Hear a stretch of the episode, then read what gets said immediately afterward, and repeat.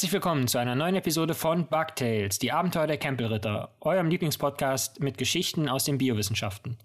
Heute hört ihr wieder zu eurem Lieblingsduo, mir, Lorenz und meiner Kollegin Jasmin. Genau. Heute ist schon Folge Nummer 22. Das ist erstaunlich. Und können wir ja sagen, oder? Ich freue mich ganz besonders auf diese Folge, weil mhm. diesmal sind wir ein bisschen von unserem Erfolgsrezept abgewichen und haben, also wir kennen nicht die Geschichten, die wir uns gegenseitig erzählen im Vorhinein, aber wir haben zumindest das Thema festgelegt, denn dies wird eine Spezialfolge zum Impfen. Genau. Und du fängst an, wenn ich mich nicht täusche, oder? Mhm.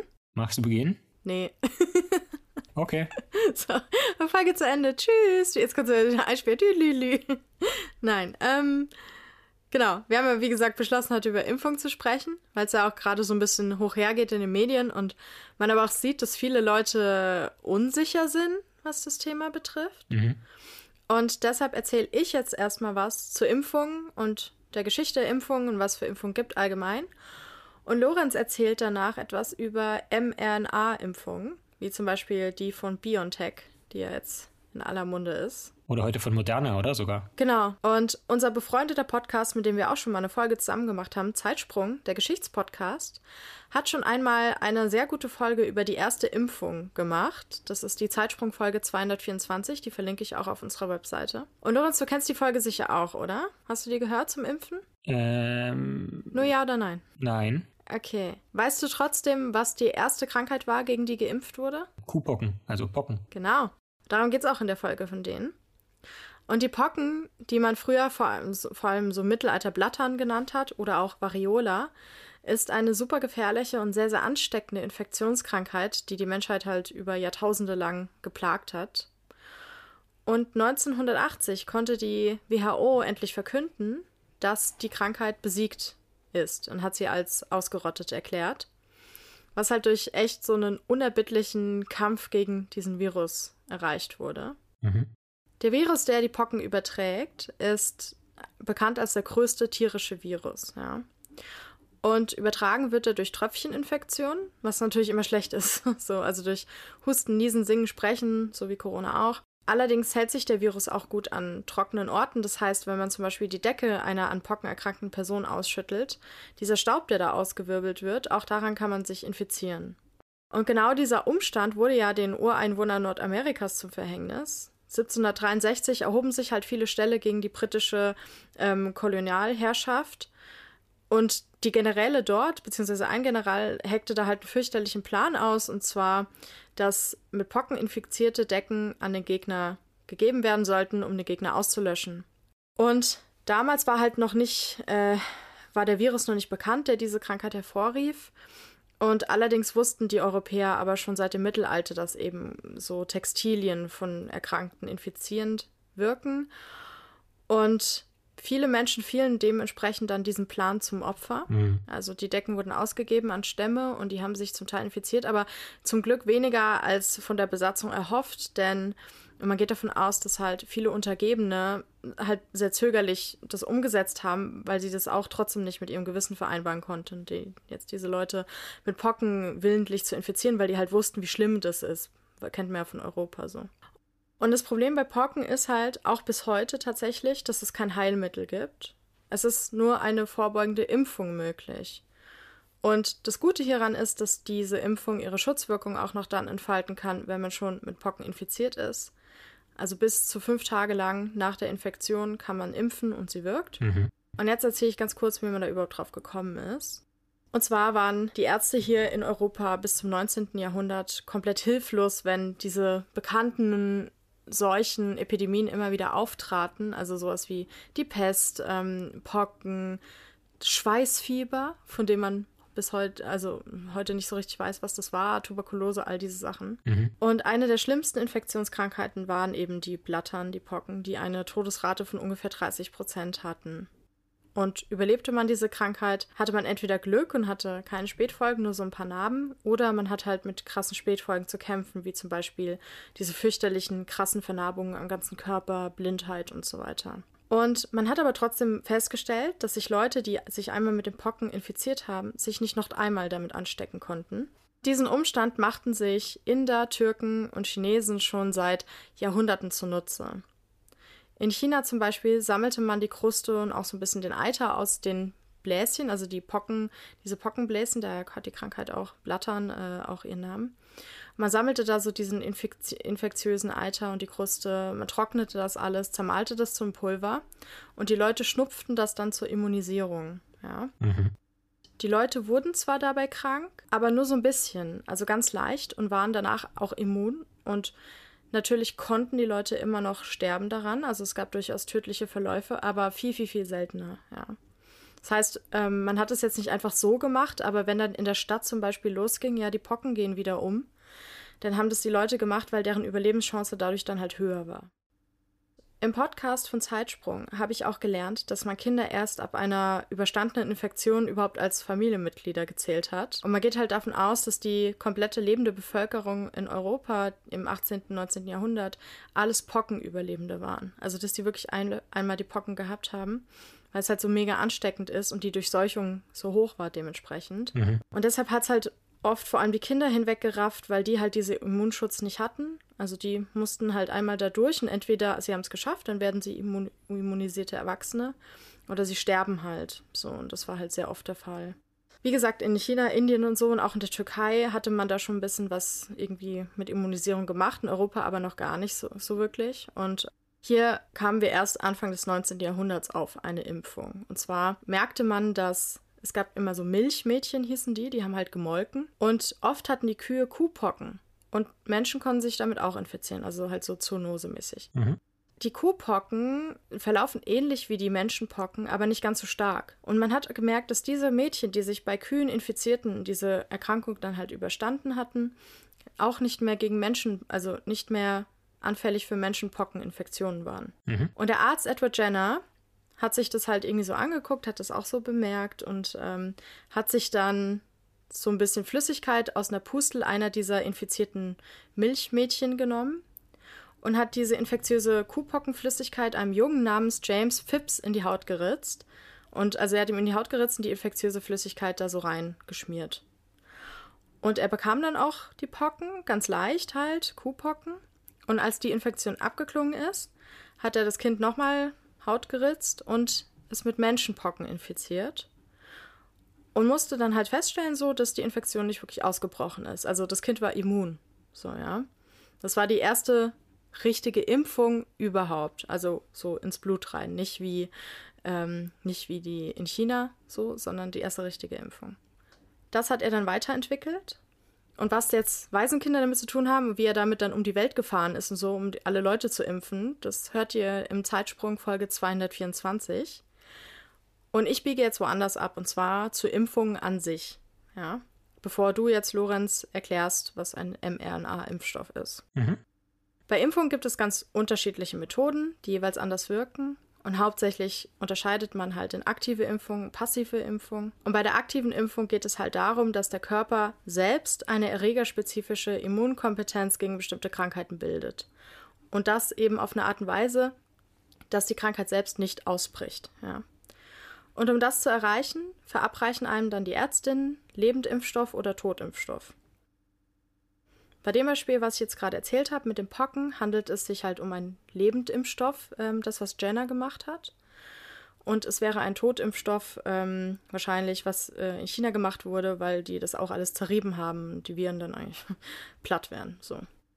In modernen Lebendimpfstoffen werden die Erreger halt abgeschwächt, aber sie sind noch vermehrungsfähig, aber halt alles ähm, sehr, sehr abgeschwächt. Und wenn man jetzt ein gesundes Immunsystem hat und damit geimpft wird, wird die Krankheit nicht ausgelöst. Lustig finde ich übrigens, die Person, die geimpft wird, nennt man Impfling. Ich finde das ein super Wort. Ja. Wird man mit, hingegen mit Totimpfstoff geimpft, ist der Erreger halt abgetötet oder befinden sich nur so Virenteile und oder was auch immer für ein Erreger es ist, Bruchstücke halt von ihm in der Impflösung, sodass er einem nicht gefährlich werden kann. Und sobald der Impfstoff im Körper ist, dann kommen die weißen Blutkörperchen und erkennen diesen, diese Virenteile dann als körperfremd, weil sie auf bestimmte Merkmale halt reagieren. Und die wissen dann, okay, das ist ein körperfremdes Antigen, so nennt man das. In der primären Immunantwort werden dann Lymphozyten mit diesen Merkmalen geprägt.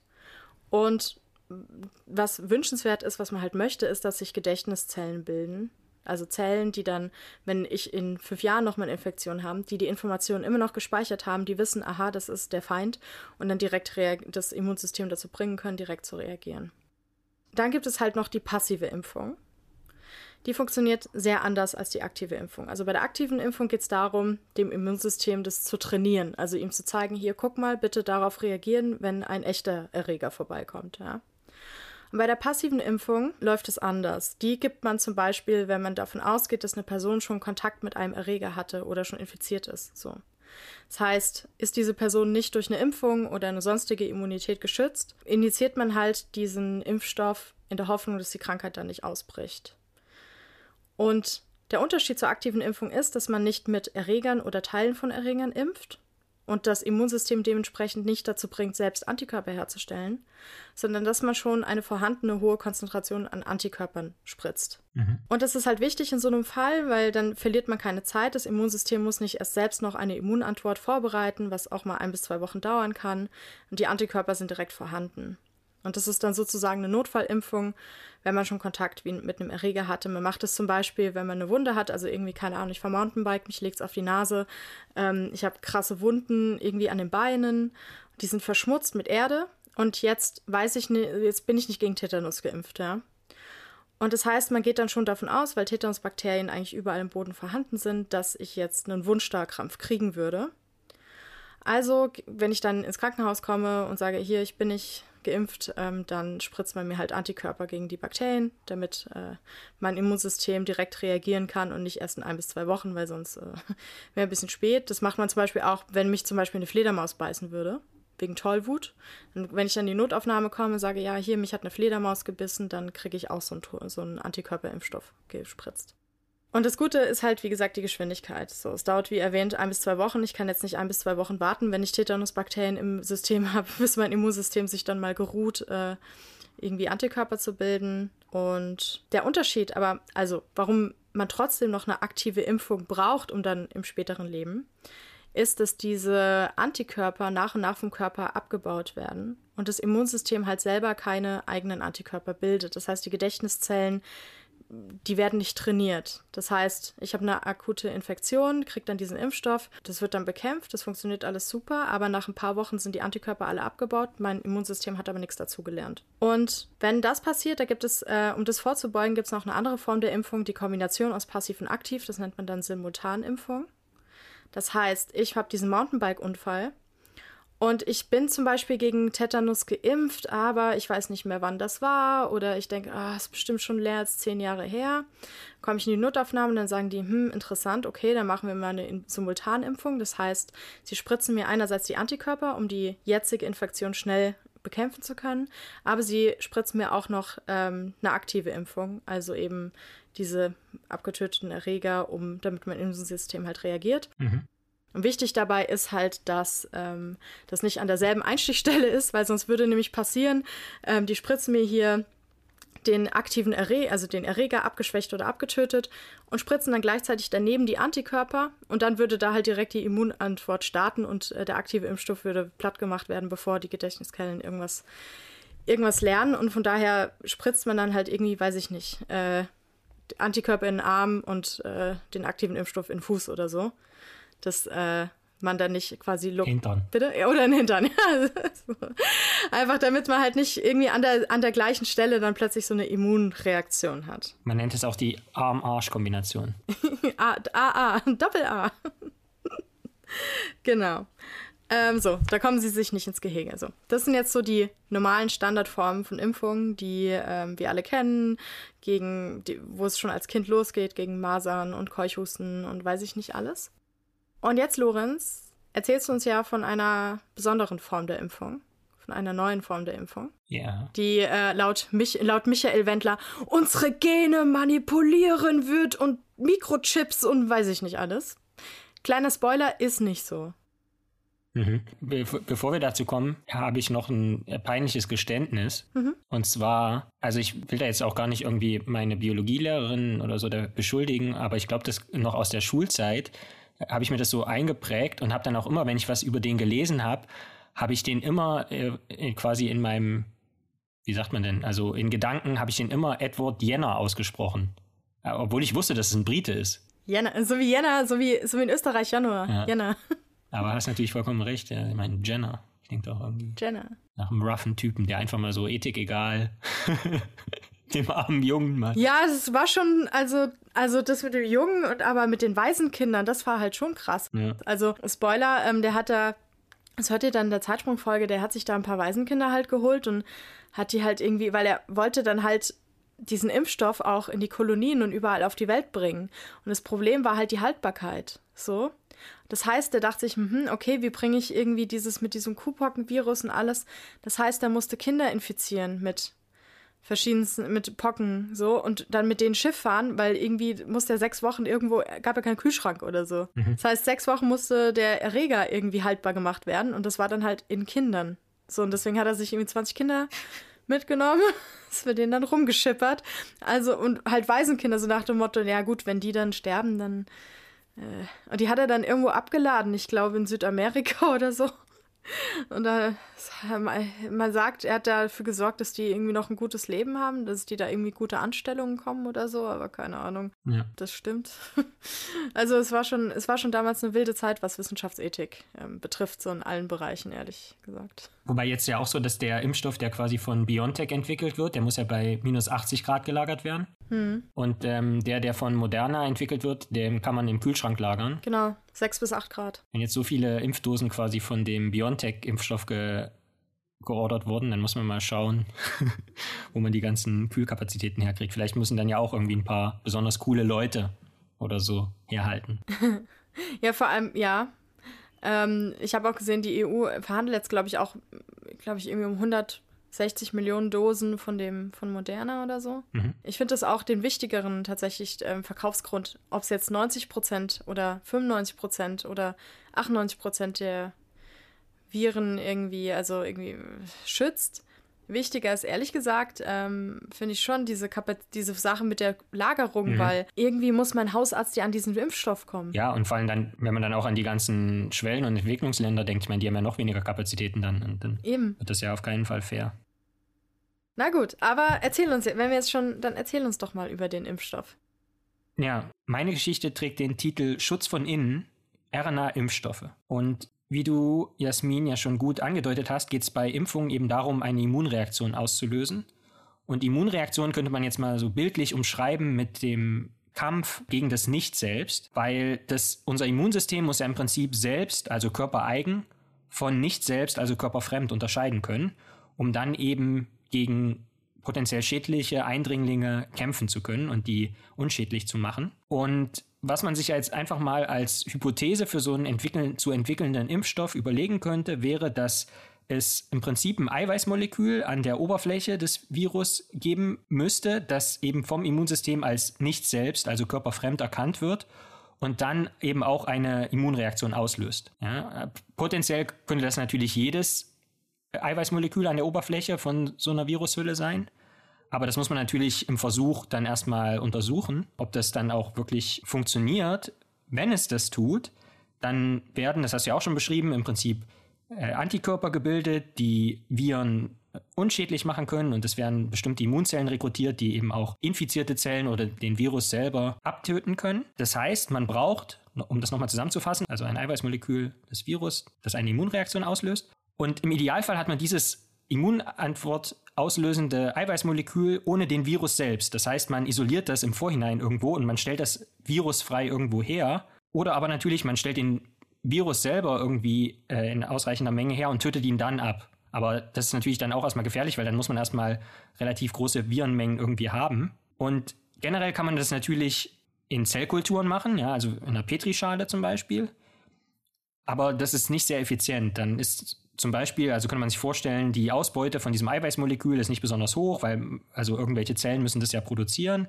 Oder eben ist es komplex, so viel Virus zu generieren, weil so eine Zellkultur in einer Petrischale ist natürlich was anderes als so ein menschlicher Organismus.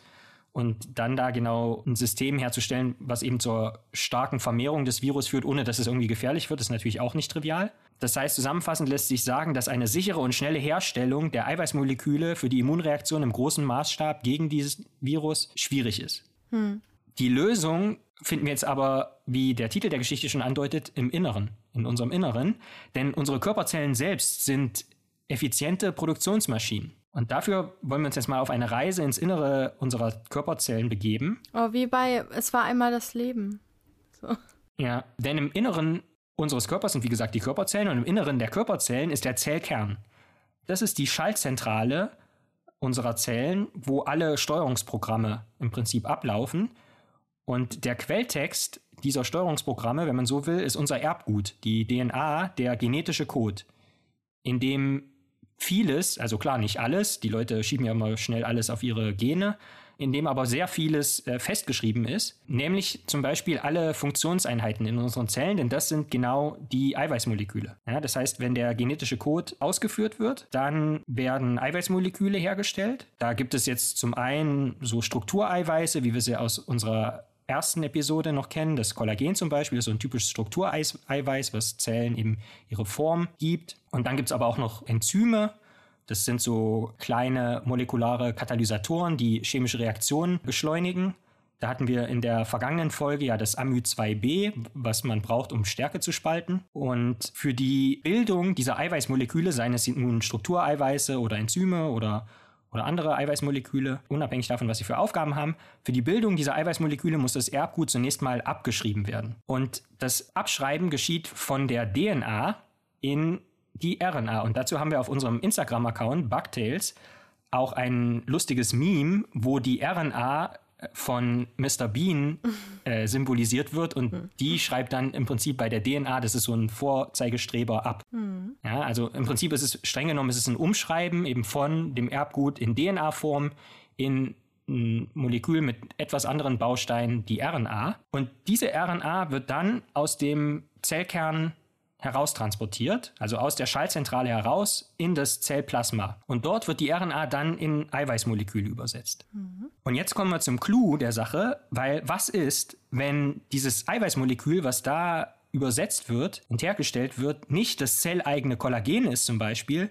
sondern das Eiweißmolekül von der Oberfläche des Virus. Mhm. Nun ist es so, dass eine, also ein einzelnes Eiwe Eiweißmolekül, wenn es nur ein Oberflächenmolekül von diesem Virus ist, dann kann das alleine ja noch nicht viral gehen. Ja, das ist schon mal ganz gut. Und zum anderen fehlen ja auch alle anderen Bausteine des Virus. Das heißt tendenziell uns außerdem dessen Erbgut. Ja, der hat ja auch ein Erbgut. Mhm. Das heißt, das kann prinzipiell der Zelle erstmal nicht gefährlich werden. Wenn die einfach nur ein Eiweißmolekül von der Oberfläche des Virus produziert, dann ist das erstmal nicht gefährlich für die Zelle und das ist halt super effizient, weil wie gesagt, das macht eine Zelle halt die ganze Zeit. Um alle, um zu überleben, muss es permanent DNA in RNA abschreiben und dann RNA in Eiweißmoleküle übersetzen.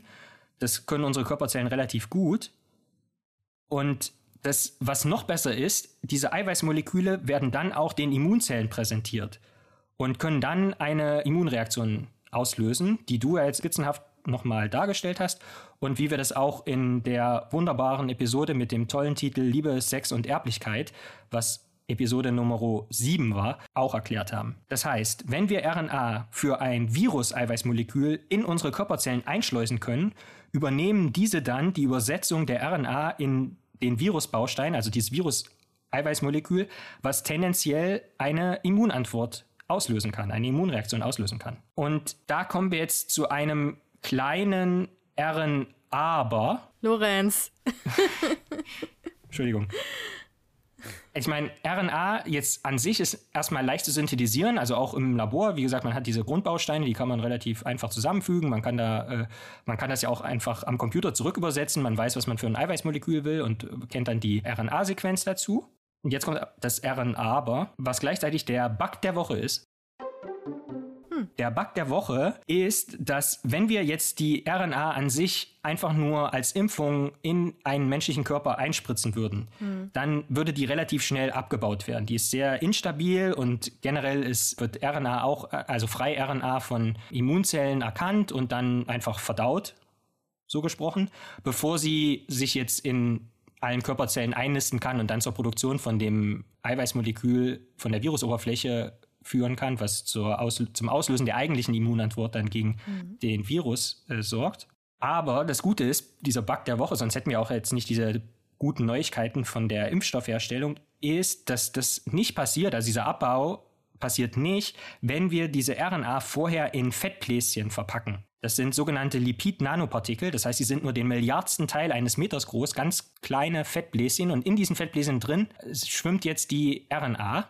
Und das Gute ist, diese Fettbläschen können einfach mit der Zellmembran, also mit der äußeren Schicht unserer Körperzellen fusionieren. Die können einfach verschmelzen. Und dann gelangt die RNA ins Innere der Zellen. Mhm. Und dort kann sie im Prinzip direkt in das Virus-Eiweißmolekül übersetzt werden, das dann in der Folge die Immunreaktion auslöst. Mhm. Nun ist in der Realität natürlich so, dass da noch gewisse, ein gewisses Feintuning nötig ist. Ja, Biologie ist nicht schwarz-weiß, sondern unfassbar bunt. Das heißt, es gibt viele verschiedene Schattierungen und, und Farbstufen von diesem Produktionsprozess. Was man zum Beispiel gemacht hat, ist, dass man was auch in der, also bei allen anderen RNA-Molekülen, die in der Zelle übersetzt werden, oder hergestellt und dann übersetzt werden, äh, vorliegt. Man setzt denen noch so einen Helm auf, so eine Kappe, dass die äh, stabiler sind und nicht einfach wieder kaputt gemacht werden können. Und dann gibt es auch verschiedene Möglichkeiten, die Übersetzungsgeschwindigkeit zu regulieren. Mhm. Und das sind alles eben so kleine Schritte, die im Labor erstmal ausprobiert wurden, bevor es dann eben zum, zur Produktion und so, zu den Tests in großen Skalen kam. Mhm. Und wenn das dann aber alles so erprobt ist und das alles so eingepegelt ist, dass eben die RNA in richtigen Mengen eingespritzt wird, dann in, äh, in die Zellen verfrachtet wird und da in ein Eiweißmolekül übersetzt wird, das vom Virus entstammt und dann auch eine Immunantwort auslösen kann.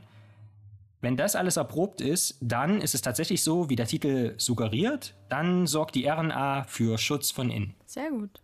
Und das war meine Geschichte. Und vielleicht, um noch auf die Bedenken von diesem Typen einzugehen, den du da genannt hattest. Wir haben jetzt natürlich ja schon gehört, dass da also nichts in das Erbgut eingebaut wird. Das ging auch gar nicht. Dafür müsste die RNA erst wieder umgeschrieben werden in DNA.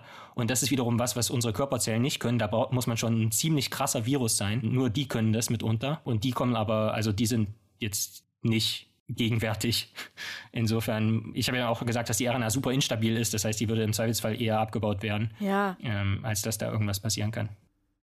Also, das, das ganz viele, das ist ja dieses, ähm, was so, diese ganzen Fake News und diese Corona-Leugner, weil sie es wahrscheinlich halt einfach nicht verstehen. Ja, also gibt bestimmt da auch so Redelsführer, ja, vielleicht verstehen die es, und, aber die Bevölkerung, die daran glaubt, die versteht das halt nicht. Aber es ist nicht so, dass irgendwas irgendwie unsere die sagen ja, unsere DNA wird verändert. Das geht gar nicht. Ja, also das, das ist Unsinn und ähm, wir werden nicht umgebaut, ähm, wir werden nicht gesteuert, es werden keine Gene in uns reingepflanzt oder sowas in unsere DNA. Also das ist halt alles Unsinn. Das, das funktioniert so nicht. So, das ist halt ähm, eine RNA ist halt einfach eine Kopie von einer Gensequenz, also eine mRNA und nichts wird da irgendwie in unsere, bei uns reingebaut. Ist halt, ist halt eine Vorlage, eine DNA oder RNA, Erbgut ist eine Vorlage, äh, Proteine lesen das ab und daraus werden dann zum Beispiel andere Proteine gebaut. So, ja. Und mehr ist es nicht. Ja. Es regt mich immer auf, wenn ich das, diese ganz komischen, kruden, vor allem das sind ja auch so irgendwelche Ärzte, die irgendwo falsch abgebogen sind, wo ich denke, wie krass kann es sein, dass du als Arzt nicht weißt, was eine, wie RNA funktioniert oder was eine Messenger-RNA ist oder sowas, ja. Mhm. Da frage ich mich, also ich meine, gut, deren, das sind oft Leute, deren Studium schon 50 Jahre her ist, aber ja. weiß nicht. Also das ist, äh, da denke ich schon, da fasse ich mir nur an den Kopf. Ja, zu Recht. Was, was aber tatsächlich faszinierend ist, also diese Idee, RNA-Moleküle für Impfstoffe, und zwar genau auf diesem Pfad, wie wir es gerade beschrieben haben, zu nutzen, die existiert tatsächlich schon lange. Ja. Und man hat das schon viele Jahre versucht, also jetzt nicht so sehr mit Infektionskrankheiten, aber auch im Kontext von Krebs zum Beispiel. Ah, stimmt. Und das hat aber nie irgendwie geklappt. Und deswegen ist es total verblüffend, Ad 1, dass es jetzt schon zwei vielversprechende RNA-Impfstoffe gibt mhm. und Ad 2, dass die so effizient funktionieren anscheinend. Also klar, man hat jetzt natürlich noch keine Daten gesehen, das sind alles nur Pressemitteilungen. Ja, das ist das Ding. Aber nee, an sich ist es schon äh, beeindruckend, dass man jetzt also anscheinend irgendwie das System so regulieren kann, dass es zumindest in dem Kontext ganz nützlich ist. Ja, zu dem Punkt mit Pressemitteilung will ich auch noch was sagen, weil alle halt so extrem jubeln, aber letztlich ist das eine Firma, das sind Firmen, die Pressemitteilungen gesendet haben. Das sind börsennotierte Unternehmen, die Pressemitteilungen verschicken natürlich geht da jetzt deren Börsenwert hoch und alles, aber ist halt schwierig, weil wenn man noch nichts gesehen hat, kein Paper, kein nichts, also wenn nicht mal andere WissenschaftlerInnen eine Peer-Review gemacht haben. Also, dass man einfach mal Feedback von anderen WissenschaftlerInnen, die halt nicht dementsprechend nicht irgendwie parteiisch oder halt mit Tunnelblick in den Experimenten und sowas drin sind, wenn das noch nicht mal passiert ist, dann wäre ich echt richtig vorsichtig. Also, ich jubel deshalb auch noch nicht so laut, wie alle so, oh, 90 Prozent, 95 Prozent und so. Denke ich mir so, wir wissen nichts über die Gruppen. Ja. Wir wissen nichts über das Alter, über die Verläufe ja. oder sonst was. Wir, wir, wissen nichts über diese Leute, deren Gesundheitszustand, ähm, Geschlecht. Also wir wissen halt nichts. Und wir wissen auch nicht, wie, wie groß ist N. Also wie viele sind es denn gewesen? Und ähm, deshalb denke ich mir so, warten wir doch erstmal ab und wie divers ist das? Also waren das alles äh, super junge 20-jährige Männer oder Weiße?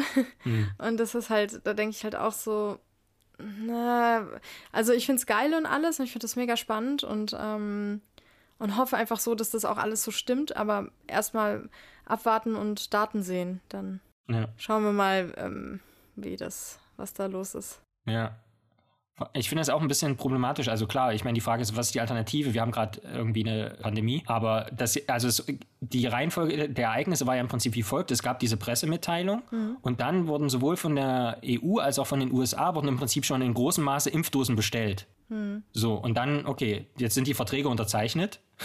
die sind ja dann wahrscheinlich auch irgendwie bindend, glaube ich.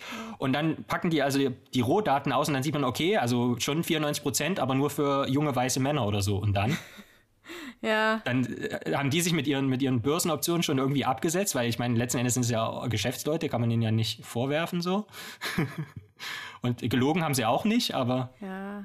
Also ich meine, es ist ja, es, es ist ja auch so, dass äh, die EU konnte natürlich nicht nicht diese Impfdosen kaufen. Ja, das ja. meine ich ja. Also es gab natürlich ich finde, ich, ich finde hier kritischer eher einfach auch die Berichterstattung durch die Presse, die ich äh, unglaublich unprofessionell finde in viel, in vielen, also viele Artikel, die ich gelesen habe, da wird es halt als Tatsache hingestellt.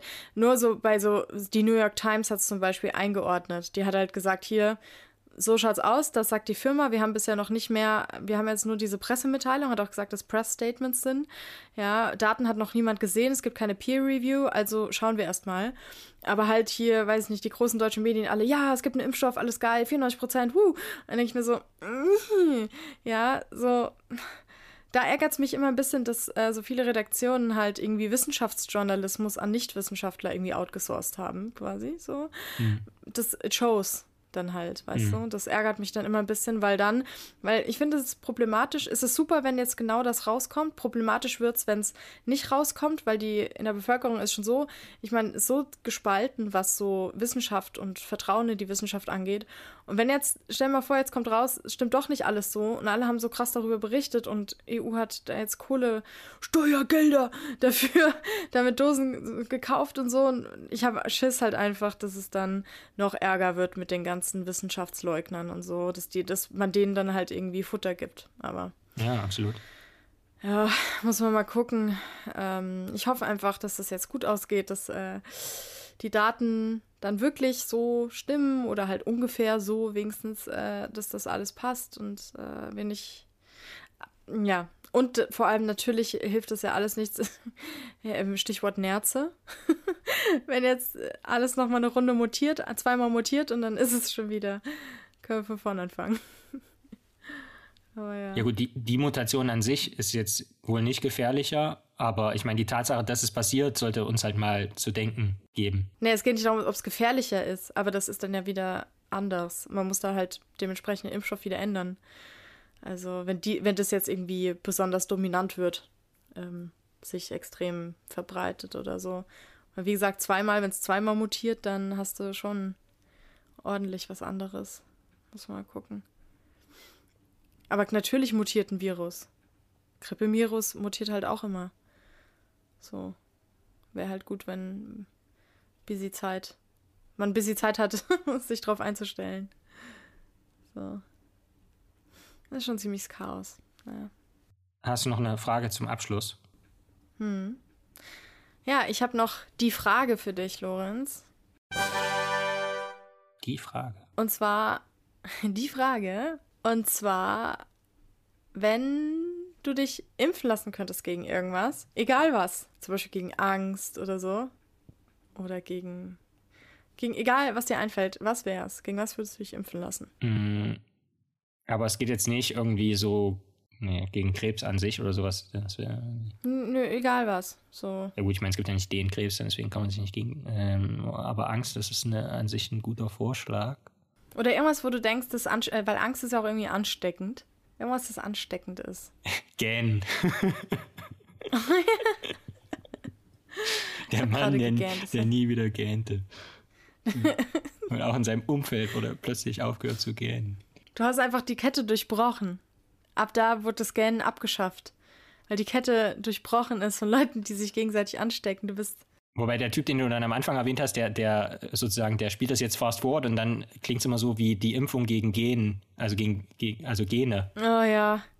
Das ist wie, es gab mal, als ich in Wien gelebt habe, da gab es mal eine Kampagne Österreich genfrei. Mhm. Da dachte ich mir so, ja, das, wie stellt ihr euch das vor? Vakuum. Ja, ich weiß auch nicht. Genfrei. Oder ich finde es auch immer gut, wenn alle sagen, ohne Chemie. Wo ich so denke, ja, hoffentlich nicht. Was ist denn dann da drin? Nix. Vakuum.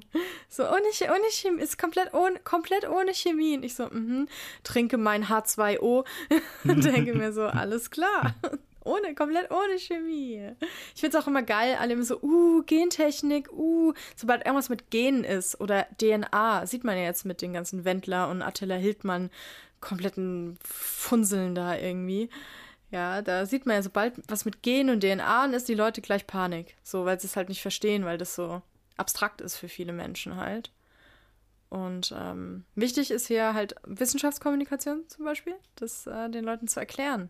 Hm. Dass ein Gen nichts Schlimmes ist, dass auch Gentechnik an sich erstmal nichts Schlimmes ist. Ja, also Züchten ist auch extrem langsame Gentechnik sozusagen. Ja. Ähm, und Gentechnik ist halt dann überholbar. Aber Gentechnik an sich ist erstmal nichts Schlimmes. Das, die, die, die Nahrungsmittel sind dann nicht irgendwie komisch, gefährlich, weiß ich nicht. Ja. So. Dann vielleicht eine Impfung gegen Ignoranz. Also hoffe ich zwar, dass ich die jetzt nicht so unbedingt brauche, aber wenn das nicht mehr ansteckend wäre. Du, naja, du bist, du bist bald ein alter weißer Mann so ein paar Jahren. Also ja. wer weiß, was da passiert. Ich weiß, wogegen du dich impfen lassen würdest. Okay, sag. Gegen Müdigkeit. Ohne Scheiß, ich wollte sagen, ich wollte das sagen oder gegen meine Zerstreutheit. Aber wieso? Zerstreutheit ist was Gutes. Du weißt, ja, du weißt doch, wie zerstreut ich bin. Ja, ich finde es gut. Solange du mein Leben lang an meiner Seite sein wirst, um mir alles hinterherzutragen, cool, okay. Dann gegen ja, Müdigkeit, so, das auch geht auch in diese Gähnrichtung. Ist ja auch irgendwie. Wobei Müdigkeit ist nicht ansteckend. Ich glaube, ich würde mich wirklich gegen so Panik impfen lassen. Mhm. Angst ist eigentlich ja ganz gut so, ähm, rettet einem das Leben, aber so Panik, mhm so, so Massenpanik halt, wenn Leute alle oh, gehen, oh, er hat was von DNA gesagt, oh mein Gott, wir werden Mutanten. so. Weißt du, mich von sowas nicht anstecken lassen, niemals. Also. Ja, dann schimpft die Kulturbranche wieder, weil das äh, Panikorchester kann ja dann nicht mehr arbeiten. Tja, Pech. Ja. nee, also das ist, das würde ich gegen Panik vielleicht so. Ja. Ich habe eh das Gefühl, ich bin da recht immun, aber ich werde ja auch mal alt und dann werde ich vielleicht auch komisch. Vielleicht werde ich mit 50 auch problematisch irgendwie. Dann, dann so wie J.K. Rowling, so, äh, es gibt nur zwei Geschlechter oder sowas werde ich dann, oh Gott. Oh, bitte erschieß mich, falls es jemals so weit kommen könnte. Oder pack mich auf eine Insel, wo ich dann allein mit meinen Asseln leben kann, niemanden nerve oder so. Boah. Gott, hoffentlich werden wir nie so. Tja, dann ist unsere. Haben wir eigentlich Feedback oder sowas? Irgendwas? Feedback-Hinweis? Blog? Feedback-Hinweis-Blog? Grüße gehen raus an äh, Daniel Richard. Ich glaube nicht. Die, die letzte Folge war. Hatten wir, hatten wir, Fra äh, wir hatten wir, weiß ich nicht. Nö, wir hatten nur ganz viele Leute, die uns Hundefotos gezeigt haben. Zu Recht. So. Macht es weiterhin. Zu Recht. Ja. Ja, bitte schickt uns Hundefotos. Ähm, ja, denkt dran, impft bitte eure Kinder. Ähm, Masern sind auf dem Vormarsch. Ja. Darf nicht wahr sein. Das ist halt so geil. Die Pocken, die wären niemals ausgerottet worden heutzutage. Die, die Pocken wären heute nicht mehr ausrottbar, weil diese ganzen Leute, die sagen, ich habe da was in einem Internetblog gelesen und äh, meine Klangschalen-Heiltherapeutin hat gesagt, ich kann das auch wegpendeln. Ja, das ist unfassbar. Damals war es halt so, also die Leute, wir sind es halt nicht mehr gewohnt, dass ähm, uns schlimme Krankheiten passieren. Deswegen sind wir auch alle gerade so überfordert wegen Corona, weil es uns ja nie trifft. So nach dem oh, die Weißen, die weiß, weiße Europa und sowas, es ist doch immer nur, weißt du, in Afrika sind ganz schlimme ähm, Epidemien und alles und hier lächelt man müde, es sind immer die da drüben. Und jetzt trifft es uns halt auch mal, ja. Und wir sind es aber nicht mehr gewohnt. Und die Pocken wären nicht ausrottbar gewesen, wenn dann jede irgendwie, weiß ich nicht, jede Brigitte damit einen Blog hat, wo sie mal gelesen hat, dass ihre Hebamme ihr gesagt hat, dass es mit dem Kind irgendwie auch gut geht, ohne Impfen, ja. So, weil die, man da halt noch gesehen hat, wie es ist. Und auch diese ganzen Masernerkrankungen heutzutage, wie furchtbar diese Kinder leiden und wie elend die sterben, wirklich an Masern, ja. Und das sehen, das sehen die Leute halt nicht, weil wir Masern fast ausgerottet hatten. Die waren fast weg. Und jetzt sind die schon wieder auf dem Vormarsch. Das darf nicht wahr sein. Ich hätte nie gedacht, also so in der Schule, wenn man über so Impfen lernt und Masern und sowas, ja, als ich in der Schule war, waren die Masern quasi ausgerottet. Und, und ich hätte nie gedacht, dass ich mal als Erwachsene hier sitze und ähm, Masern wieder irgendwie mega auf dem Vormarsch sind und wieder Maserntote in Europa. Und das hätte ich nie gedacht. Also unfassbar. Also bitte, geht, lasst euch impfen, um Gottes Willen. Das ist eine Errungenschaft. Wirklich, die hätten im Mittelalter, ich wollte gerade sagen, die wären dafür gestorben, aber die sind ja gestorben, mhm. ja. hätten die die Möglichkeit einer Impfung gehabt. Weil wenn bei vielen Krankheiten, so wie Masern, da denken die Leute halt, ja gut, das kann man dann noch heilen. Aber wenn es dann einmal so weit ist, dann, dann kann die Medi moderne Medizin da auch nicht mehr viel machen, ja. Und dann sterben die Kinder halt oder haben halt schwerste Hirnschäden danach und sind dann halt Pflegefall. Also echt, Gott, wehe, hier hört das jemand, der nicht impft, soll bitte sofort aufhören, unseren Podcast zu hören. Mich macht es so wütend, wie man gerade merkt. Okay, ich beruhige mich jetzt wieder. Wir wollten eigentlich Tschüss sagen. Sorry, dass ich jetzt hier alle anschreie. Ja, es war ein wichtiges Plädoyer. okay. Das war's mal wieder mit einer Bugtails-Folge. Und wir hoffen, dass es euch gefallen hat, auch wenn ich euch am Ende angeschrien habe, dass ihr eure Kinder impfen sollt.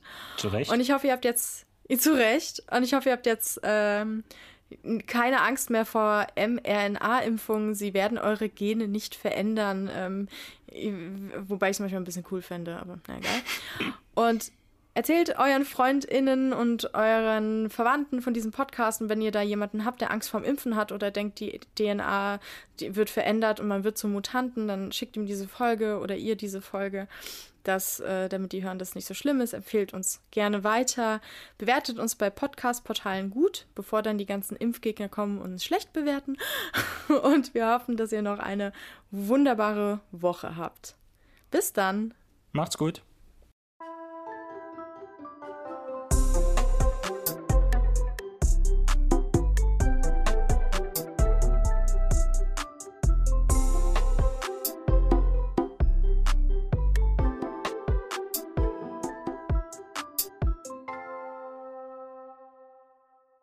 Prinzip bin ich auch jetzt schon ignorant, weil ich mir zum Beispiel nicht merken kann, wie dieser Typ heißt. Aber der ist auch nicht. Michael Wendler. Nein, ich will ihn ja auch nicht erwähnen. Attila Hildmann. Ja. ich werde das dann alles, ich werde das dann alles piep, also rauspiepsen. Nein. Nein? Okay.